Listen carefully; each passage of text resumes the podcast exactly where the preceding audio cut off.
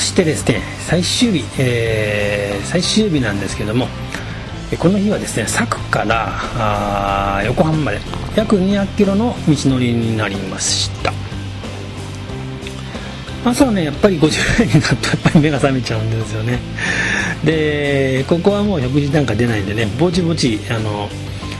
出発の準備をして、えー、まあ6時ぐらいかな出たの。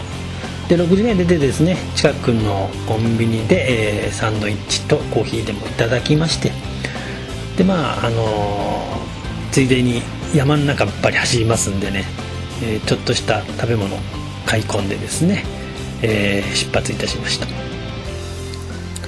でねこっからは299号線でね走っていきたいところなんですけどもねえー、現在通行止めらしいんですよね。あの途中まであの十国峠のところが。でえー、っとしょうがないんでね迂回をして229号線に合流するっていうコースにしました。で武道峠の方を通るか田村峠の方を通るかっていうことなんですけどね。まあ距離から言ってってわざわざ遠回りするのもあれかなと思ったんで田村峠を越えることにしたんですけどもまあ田村峠の方だと峠が2つなんですよね。まあ武道峠1つか田村峠2つか。まあ距離的なことを言うとまああの田村峠かもしれないけどまあうーん峠が2つかと思いながらあの田村峠の方を選びました。でね朝のまだあの非常に澄んだ空気の中ね山に向かって走っていったわけなんですけどもこの辺はねまだね桜があの5月の2日だったんですけどね桜が咲いてましたね。えー、しだれ桜だったんですけどこれも写真あのブログの方に上げておりますので、えー、ぜひご覧になってみてください。で、あの集落を越えてですね、えー、ほどなくすると勾配がだんだんきつく、まあ4%、5%になってきます。で、ところどころでね、かなりこう、きつい勾配が出てくるようになるんですけどもね、基本的に、まあ、峠を越えるといっても、柵がもうすでに 600m ぐらいの標高みたいなんでね、それほどこう長く、まあ、昨日のあの八ヶ岳みたいに長く登らされるってことはもうなくてですね意外とこう早くもうトンネルになります。でまああとはもう下りになるんですけどね。やっぱりこう逆方向から来るとね すごい長い距離なんだろうなっていうふうに思いました。あのー、この光景もブログに出てるんですけど非常にこうやっぱりワインディング非常に長いのがありますのでね。これを向こうから来たら大変なんだろうなって思いながらね走っていきました。とはいえね山の緑も非常に綺麗なんで、えー、登登ってもあの、結構楽しいかなっていうふうに思いますね。でずっと下っていきますとねあの集落がポツポツと出てくるんです、まあ、集落じゃなくて家がポツポツ出てくる。まあ、こういうところに住んでるのかなっていうような感じでね出てくるんですけど出てくるんですけどね。突然まあ廃墟みたいなやっぱり住んでるか住んでないか分かんない集落に出たんですよね。まあよく見てるとまあ住んでそうだったんですけどもえー、まあやっぱりよく限界集落とかよくまあ新聞とかそういうので見たりするけれどああこういうところでもこうなんだなぁなんて思いながら、えー、走っていきます。であのもう一個ね、あのー、峠を抜けてまあそんなに大した峠っていうほどのものじゃなかったんですけどでそこを越えるともうすぐに299に合流できたんでまあ思ったよりも早かっったかなっていうふうに思いました。でここであの道の駅も上ので、え、一駅入れましてですね、え、ここに来るとねやっぱオートバイが非常に多いんですけどねロードバイクの人もねちらほら見かけるようになります。でここでアイスクリームを お約束のアイスクリームをいただきまして、えー、釣りの人も非常に多かったですねやっぱりね。連休中はね。釣りのまあやっぱり非常に水のきれいな、あのー、山里なんでね。釣りの人とあとオートバイの人と、あのー、一番多かったかなっていう感じですかね。で、えっ、ー、と自分的にはですね南木村の民族資料館っていうのがありましてですね。寄ってやろうかと思ったけどこういうとこ寄ると時間が結構食ってしまうんで、また別の機会に、えー、乗り物を変えてきてみようかなっていうふうに思いました。でまああの道の駅上野でですね、えー、一駅着いて、えー、もうあとはねずっと下りであと茅ヶ坂峠あそこをちょっと登るくらいかな。恐恐竜のあのなんかこう化石じゃないけどそういうのがあるようなとこですよね。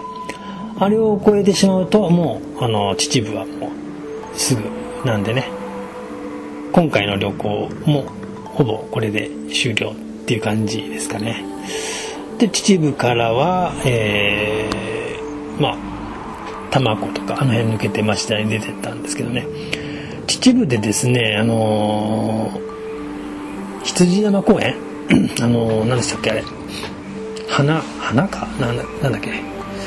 まあ何しろその有名なのあるじゃないですか。芝桜だ芝桜。でここれがですねすごい渋滞なんですよね。もう上りも下りも非常にまあ自転車だからねあのそんなにあの関係ないっちゃ関係なかったんですけどもね。え、車で行ったら大変だろうなって思いました。もしも芝桜行かれるんだったら電車の方がいいと思いますよ。で、えー、まあここ越えて、えー、もう飯能通って入間通って多摩湖抜けて町田を経て到着ってそういうようなあ感じになったんですけども。最後ね、えー、非常に綺麗な夕焼けで、えー、締めることができましたこれもね、えー、ブログの方に、えー、夕焼け写真出しておりますので、えー、ぜひご覧になってみてください。で、今回走った距離が、えーまあ、3日間でね、え、430走りまして、獲得標高数がですね、え、5485。ほぼ山道ライドでしたね。まあ、山の中にずっといましたからね。で、えー、宿泊先なんですけどね、えー、笹子の大黒屋さん。で佐久の中込のあ中込のシェアハウス柏屋旅館屋さんで、えー、2泊3日のあの自転車旅だったんですけどもまあちょこちょこね寄りたいところに寄ったりしてねうんまあそうは言っても時間的には結構ゆとりのあるようなライドだったかなって思います。まあ、一人旅だったんですけどね、まあ、一人旅らしいこの気ままな旅になりましてね、えー、ここのとこやっぱグループライド多かったんでね。あの計画立てても全部行けるっていうことが少なかったんで。あのやっぱり、えー、非常に一人旅の良さっていうのを再確認できたあそんなあ旅でした。であのー特にね大黒屋さんとかではねやっぱり自転車旅先ほども言ったように自転車旅の人がやっぱりいたんでね一緒になっていろいろな情報交換したりね、えー、こう同じ自転車旅でもこう視点が変わるとまた旅の面白さも変わってくるというようなねそういうような、あのー、発見もあったりでなかなかやっぱりいい旅だったかなって思います。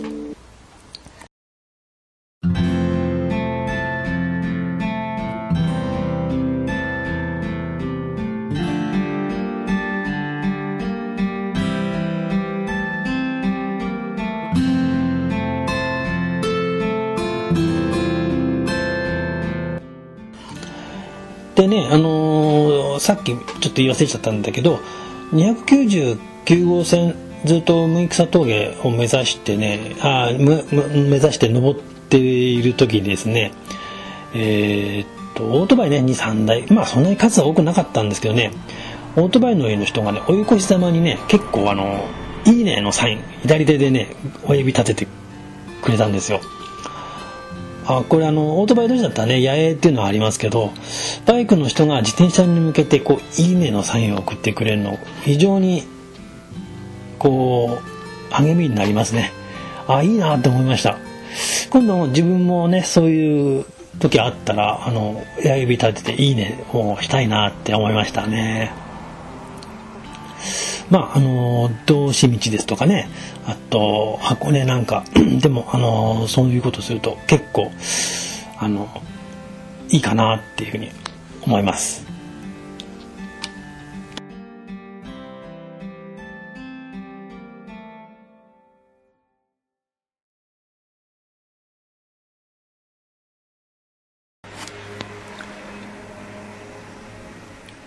はい。それでは今回のお話はいかがだったでしょうか。えー、自転車の旅というのもなかなかいいもんですよね。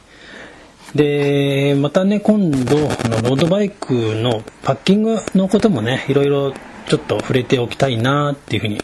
思いましたので、また今度ね、えー、機会がありましたら、その辺の話もしたいと思っております。さて私ね、最近ツイッターというものをやり始めておりますのでね、お気軽にあのフォローしていただけるとあありがたいなと思います。えー、ツイッターはですね、えー、ルナルート